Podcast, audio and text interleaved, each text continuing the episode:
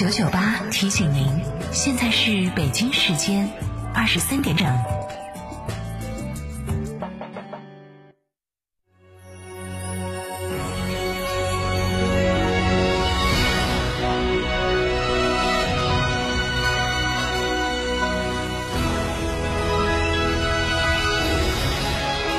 成都的声音，FM 九九点八，成都电台新闻广播。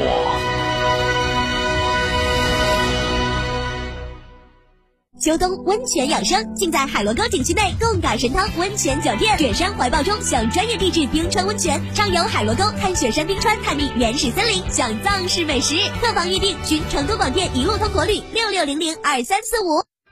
天成九九零食果品专门店，相同的选择，更低的价格，选择天成九九就是选择品质九九，优惠九九。九九八快讯。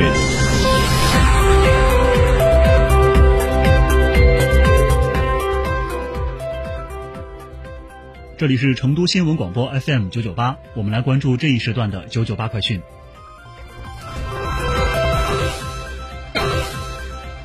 首先来关注本地方面，将约幸福成都十五届大乒乓球锦标赛丁组在成都高新体育中心正式开拍。来自全国范围的二十四支大学生代表队，一百七十八名运动员将进行男子团体、女子团体、男子单打等七大项目的争夺。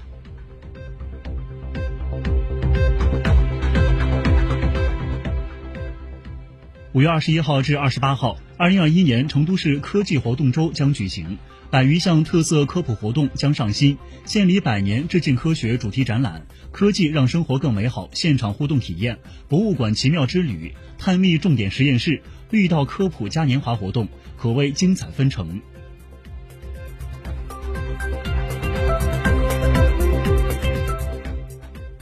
五月十七号，二零二一温江区新经济发展大会暨双千发布会生命科学专场在成都举行。国家高性能医疗器械创新中心四川省分中心项目、西扎云山五 G 产业技术研究院项目、智云健康西南总部项目三个重大项目落地签约。国家高性能医疗器械创新中心是目前全国十六个国家制造业创新中心之一。它的落地不仅将提升温江区的国家级平台能级，还将提升全省高性能医疗装备研发和制造能力。来自成都日报警观消息，历经十九个月的奋战，五月十七号，简阳空港大道控制性工程简州大桥最后一片钢箱梁顺利完成吊装，这标志着简州大桥主体桥梁宣告成功合龙。简州大桥位于简阳空港大道起始端，横跨沱江，总长五百八十点五米，单跨最长一百二十五米，为主线桥双向八车道，辅道桥双向四车道。项目计划于二零二一年六月底全桥达到通车条件。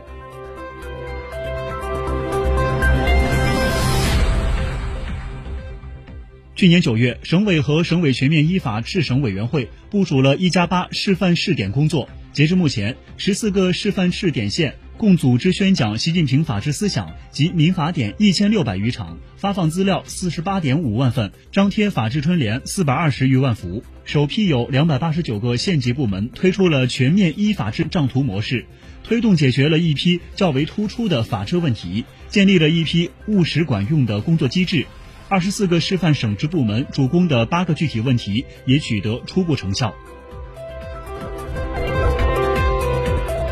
四川省保障局，四川省保障局近日发了关于医疗保障促进医疗卫生与养老结合之意见，医疗保障促进医和政策措施更加完善，经办服务优化便捷，管理水平显著提升。按照国家统一部署，持续扩大长期护理保险制度覆盖面，基本形成适应四川经济发展水平和老龄化发展趋势的长期护理保险制度体系。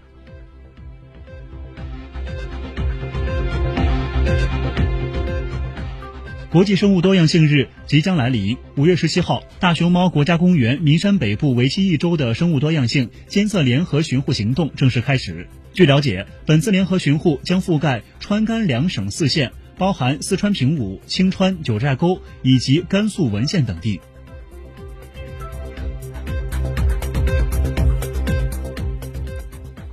今天是第四十五个国际博物馆日。据成都最新博物馆数据显示，成都市共有博物馆一百六十家，其中国有博物馆五十家，非国有博物馆一百一十家。非国有博物馆数量和质量均是全国城市第一。根据规划，成都力争到“十四五”末，全市博物馆数量力争达到三百二十座以上，其中乡史、村史和社区博物馆达到一百座以上。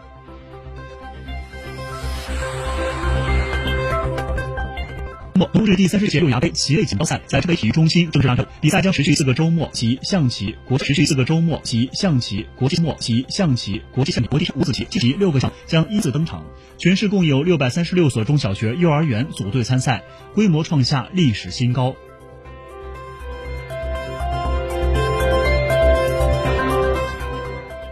近日，第二届大美四川美术作品展在温江区美术馆开幕。本次展览共展出两百四十八件作品，涵盖中国画、油画、版画、书法等多种类型，生动呈现了四川的灵山秀水和美人美事，旨在促进艺术家贴近人民、扎根本土、深植时代，弘扬社会主义核心价值观，以艺术精品献礼中国共产党成立一百周年。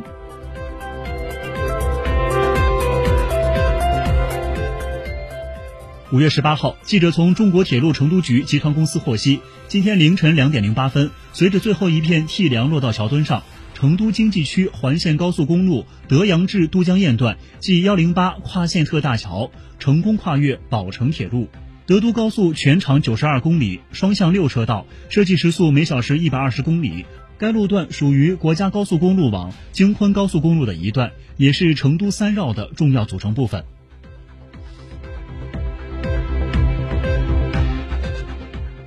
目光转向国内方面，近日，教育部等八部门发布关于规范大学学院名称登记使用的意见。文件表示，对于持有无需审批登记的内设批构，关部门要指导和督促其规范使用名称行为，的使用指导和督促其规范使用名称行为，的使用规范使用名称行为，的使用大学院字样的名称及简任何形式的宣传等活动。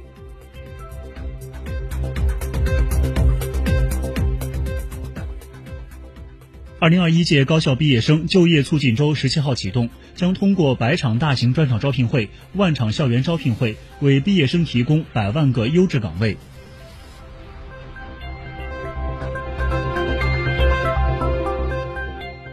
新修订的《民办教育促进法》实施条例将于今年九月一号起施行。教育部有关负责人介绍，条例在法律地位上更加体现平等原则，依法维护民办学校的同等地位。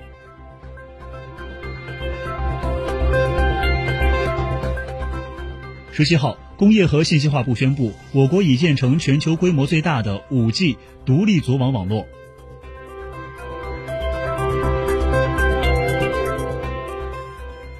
云南苍山洱海国家自然保护区管理局洱源县苍山分局近日表示，今年三月份起，该局在海拔两千七百米至两千八百米的保护区，用红外相机监测到多种野生动物的活动轨迹，包括白腹锦鸡、豹猫、野猪、刺猬。果子狸、橘子等。